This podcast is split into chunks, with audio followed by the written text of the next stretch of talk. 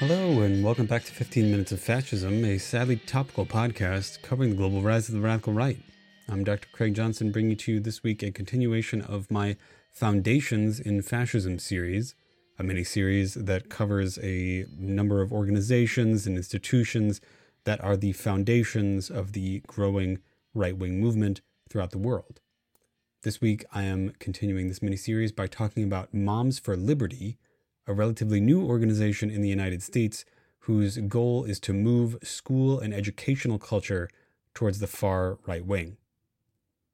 Moms for Liberty was founded on January first in twenty twenty-one by a group of three women who were members of school boards in the United States state of Florida. One of them was the wife of the Florida chair of the Republican Party. For those of you outside the United States, that means that this person was sort of in charge of how the Republican Party worked internally inside of the state of Florida. That person later left and was replaced by another member. The original two founders remained, one of whom is Moms for Liberty's current executive director. Her name is Tina Deskovich. Deskovich is a paid employee by Moms for Liberty. It has a small number of other paid employees.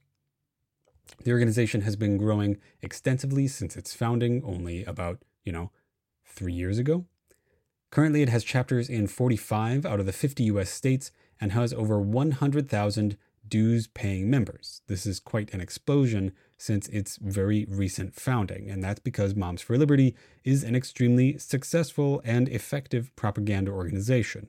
It really is cutting at the center of a lot of right-wing conspiratorial and activist thinking around education and how those positions dovetail with anti-Semitic tropes, with racist tropes, and with anti-queer tropes that are really at the heart of the galvanizing of the potentially mainstream conservative voters of the United States towards more radical political ends.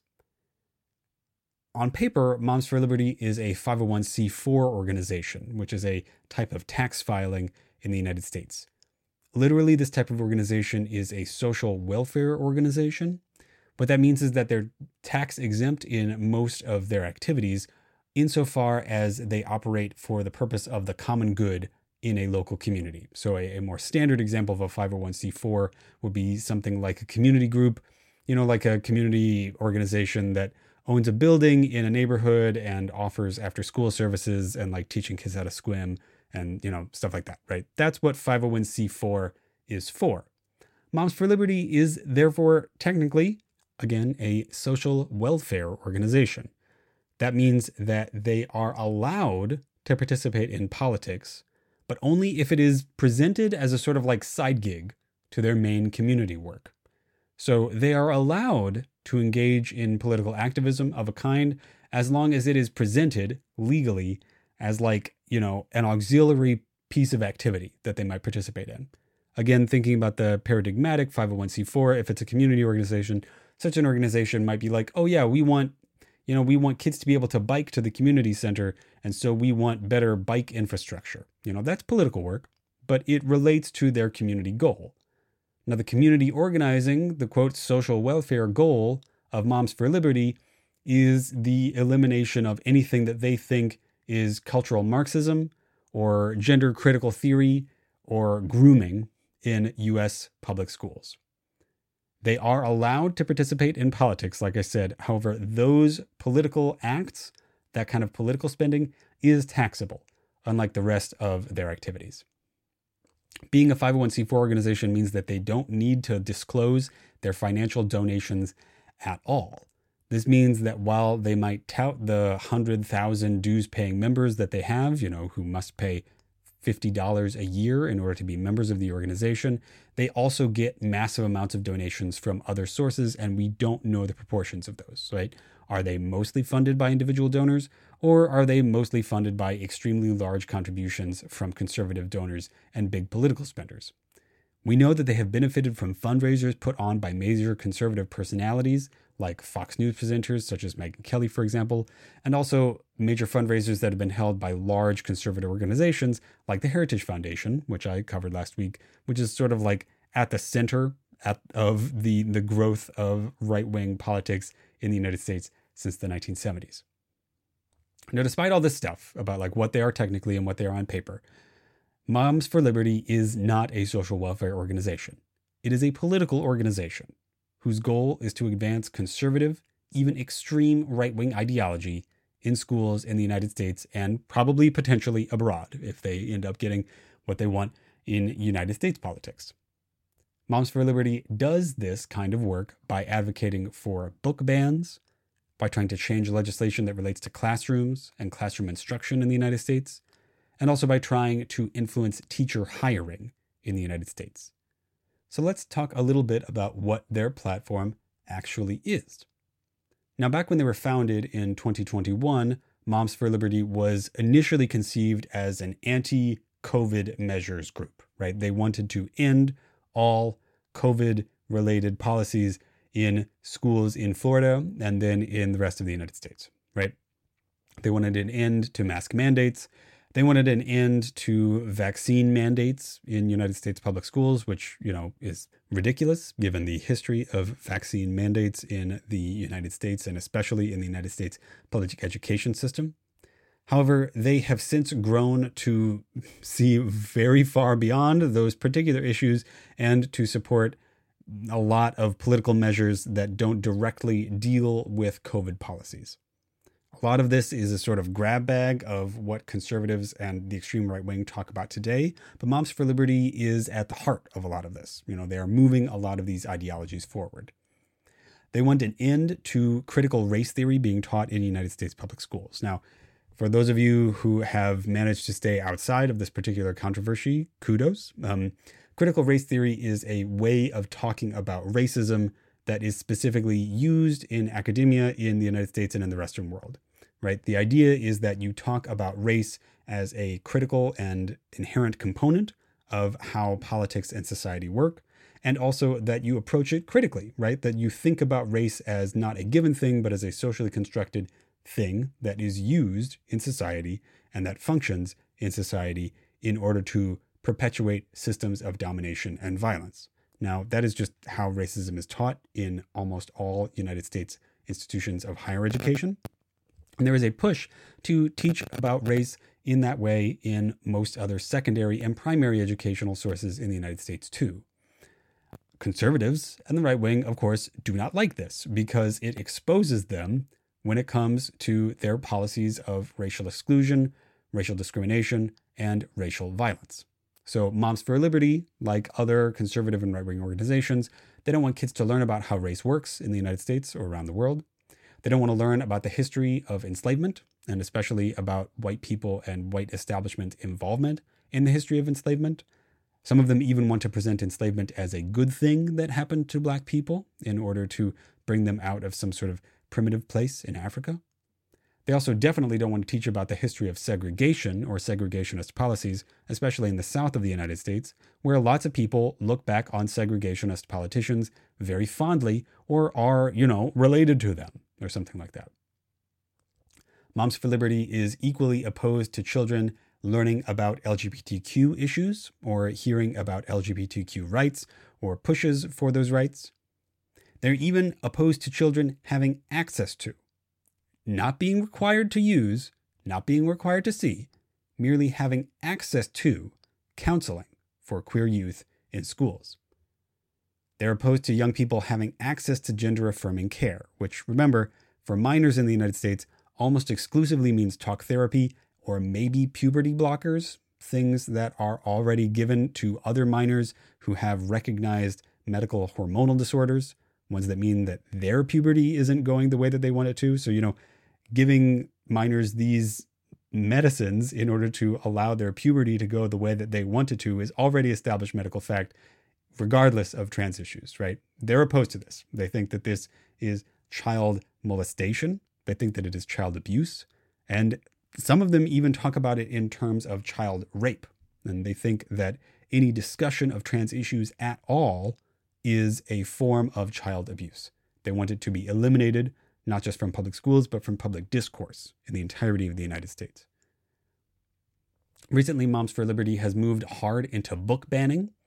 They've been trying to get any books that they think are, quote, Marxist indoctrination or, quote, grooming off the shelves of school classrooms and school libraries, and they want them kept out of there because they think that they are pornographic, right? Moms for Liberty is on board with the current Republican and extreme right-wing push to think about books as a way to indoctrinate the youth, and also to think about grooming as a method that culture, by which they mean leftist culture, I guess, or what they think of as mainstream culture, even though, you know, th- this is something that people have been trying very hard to get accepted in mainstream culture, right? They think that even discussing the existence of trans people is tantamount to pornographic speech, and that therefore the people who participate in that speech should be liable for prosecution, or if they are teachers, that they should be unable to be rehired, that they should lose their tenure and be removed from their teaching position. Specifically, for example, they've objected to a children's book that used the metaphor of male seahorses, which carry offspring while they're gestating, that used this metaphor in order to talk about trans men who may potentially become pregnant, right? So they're objecting to this book, which is about a scientific fact that male seahorses carry babies that are gestating. They've objected to this book because they think that it is a it is a propaganda tool encouraging people to be trans. That that that's what they think, right?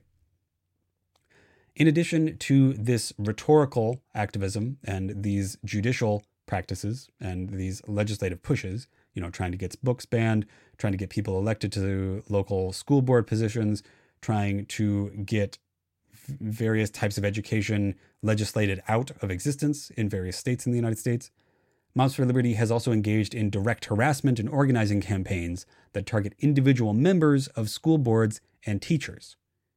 It's even gone so far as, for example, to offer a bounty, that's a quote from them, a bounty for people who can prove that their local teachers are using non-approved texts or other materials, specifically if they relate to race theory or to queer rights.